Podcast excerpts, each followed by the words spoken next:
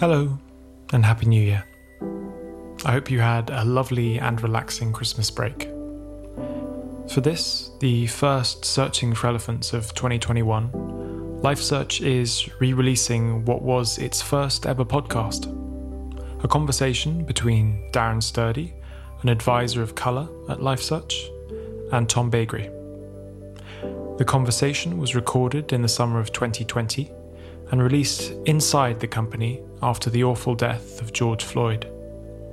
His death sparked many things. One of them was this interview. So, without further ado, here's Darren and my dad. Thanks, Angus, and thanks for your work on this. And Darren, thank you for your time uh, at 11 o'clock on a Sunday morning. How's this for a, a question? Can you identify your ethnicity and tell us about a moment in a, a, workplace or any other place where you found it necessary to adjust in order to uh, get around racism of, of any kind? So I would identify myself as kind of black British. You know, that's normally what I sign when I have one of the forms that, you know, when they ask. Um, yeah, it's a very tough topic to talk about, really. It's something that obviously has come to light more and more recently since um, April time with the with the death of George Floyd. More so, people who aren't of colour. Um, because as black people, it's something that we constantly feel like we live through. Um, but when something is seen as graphic as it was on the TV screens that we all saw, we all saw the video, um, then you can't help as a human being, but be touched by that. Um, and it's opened up some good dialogue with friends, family, work colleagues, of people who didn't necessarily realize to what extent it was uh, an issue or to what extent that um, people of color feel feel like when they walk to the shops or when they drive their car or uh, you know just go about their, their daily routine. Um, I guess my first earliest form of it was, um, I guess it was probably when I first started driving. So when I was 17, um, passed my driving license after the second time and was looking forward to having a bit more freedom for my parents without having to ask for lifts everywhere. But it soon became very apparent that I was getting stopped at least once every couple of months. I was getting pulled over for for nothing really. He wasn't really doing anything, just driving. Um, I've got a friend of mine who's from Mauritius. Uh, he's quite dark skinned.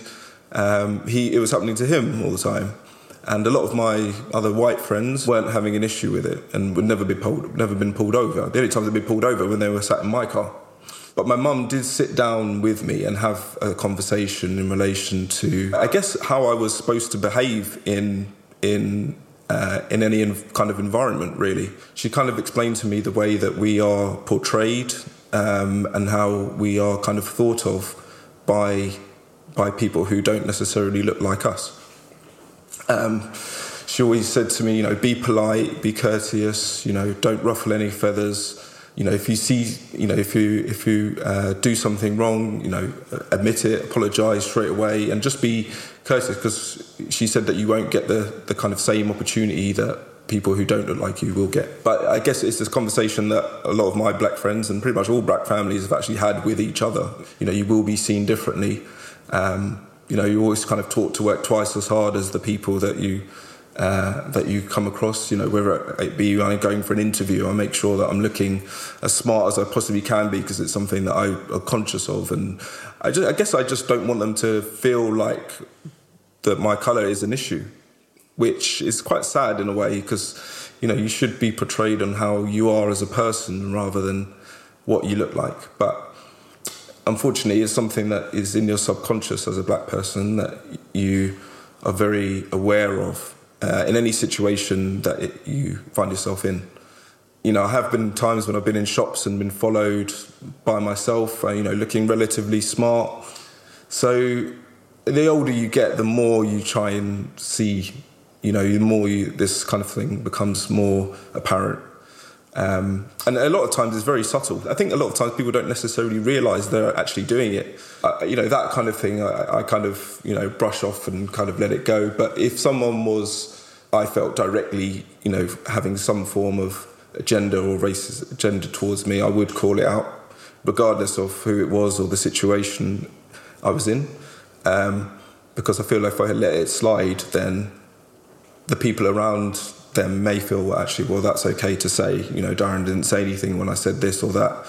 I shouldn't have to let things slide. I shouldn't let kind of underhand comments go. You know, I need to, if I want things to change, I have to start with myself in terms of when I see something like that, you know, addressing it. In terms of a working environment, um, again, you know, I, I find myself, uh, you know, I feel like I have to work twice as hard. You know, if I was, was to go for any sort of promotion, you know, that would be something I would always think about. I was like, would I not get it because I am black? As an individual, I feel like I'm intelligent enough to be able to kind of put myself to most things without having that extra um, thought in my head of, well, you won't get this because of that. Uh, and it's also black women that feel the same way as black men. And I think that's actually important to get across because I think a lot of the times we see young black men in. Uh, in situations where they're kind of being profiled, but it's not just men; it's is also black females as well. So I think that's um, important to, to mention also. And absolutely right. I wanted to pick up on one uh, aspect of what you've said. How do we change the mindset of those who would not consider themselves racist, would not say racist things, but would nonetheless demonstrate to you, or indeed any acute observer, that they, that they are, really? Yeah, that's a very hard question to answer um, because a lot of this kind of behavior is is is seen as, as I said, it's so subtle that you may not even necessarily know know that it's happening. Just the way some of the language that's used is different. There was a video that I saw of looting. I think it was the UK actually, and there were lots of black boys, women running in and out of the, the shop. There was white people there too, running in and out of the shop, and they were the language used was it's abhorrent. These people are thugs and criminals, etc. Then there was a white lady who probably in her forties, maybe, maybe slightly younger uh, walked out of the shop stuffing clothes in a handbag. The way they described her was, I hope she's an employee. And the news reporters didn't even realise probably what they were doing, but it was just so kind of obvious to me as a person of, of colour that they were very subtly saying, well, let, let's, let's give her the benefit of the doubt, which, as black people, we feel that we don't get a lot of the time. You know, we, I kind of use the phrase that we're kind of presumed guilty until proven innocent. So, to kind of answer your question directly, it's very hard to, to kind of get around that because um, I feel that this kind of that kind of behaviour is more of a learned experience that you may not even realise just by looking at media or speaking with friends. You know that kind of thing that it can be picked up uh, along the way. Um, but I think, like most things, I think you know, educating yourself on, on these kind of topics and actually speaking to people about it is a way that actually when you think about something or make another decision you might might get you to think twice I think you're right. I think the, the hopefully those listening to this will will get the point, will uh, adjust their tonality uh, or make a conscious effort to adjust their tonality. Yeah, it is talking about it, and that is a form of education, perhaps, that, that could be the best route. My question to you is uh, really a tough one for you to answer, but I just want you to be absolutely honest uh, and brave. How should and could LifeSearch improve in this regard? What can we do to be not just not overtly racist or not racist at all, but actually anti racist? How can we reduce racism? Um, to be fair, I've never, I've never really, I've never felt race has been an issue since I came to LifeSearch. Um, you know, even when I came for my interview and did my induction and uh, did my role plays and went to Leeds for two weeks, um, I had a pleasant experience with everybody that I that I came across. as a company, we always we are very good at, in terms of you know looking at social issues in terms of things that are happening in the wider environment outside of insurance. I, I think where we could improve as a company, if if I uh, was to be you know a little bit critical in some ways, was I think the the chief's part of uh, LifeSearch. For me, if I saw a young black or Asian person as one of the chiefs within the business, that to me would think, do you know what? That is something for me to aspire to get to. Um, that is something for me that would push me to want to move up within the framework of the company, even more so than my own personal drive and ambition. You know, I because I, I myself I look at people who who are black or uh, you know, of colour within the company and actually want to aspire to them. You know, uh, Adam Chowdhury is my is my uh, is my manager. So I look at him and I'm like, well, okay, look, he's got to this position. You know, PK, you know, Leon Golden in Leeds. You know, he's a team leader. Um, so you know, it is something that I do look at and look at where people are and what positions they are in and how they've got there, and think, well, okay, I just need to if I, I am I believe that if I get my head down and, and do what I need to do, then I will get to where I want it, where it is I want to get to. Um, but millions of companies across the world have the same same issue, uh, where you look at boards, board members, or you know people in high positions, and predominantly they are white.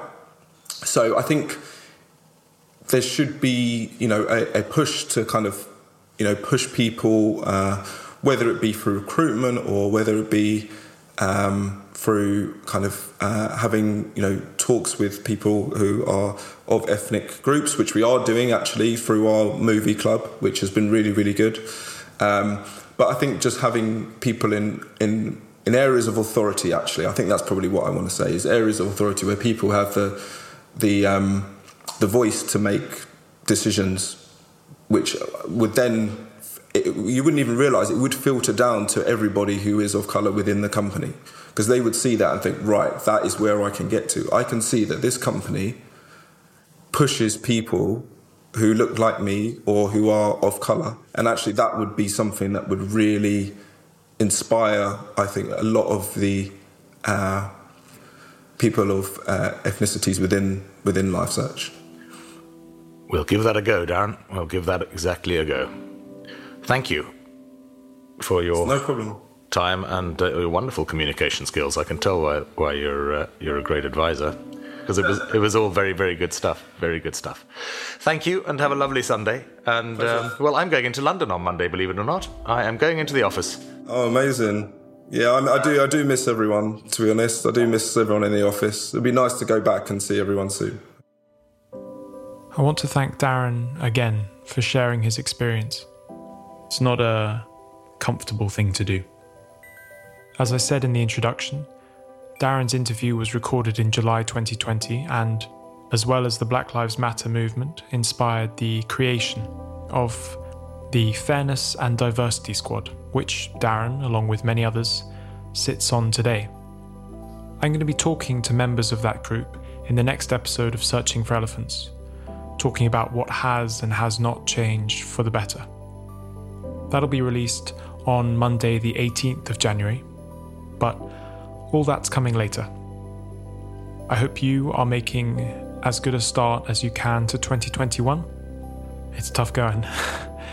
and uh, I hope you listen in next week. It's going to be a good one. Thanks so much for listening. Lots of love. LifeSearch.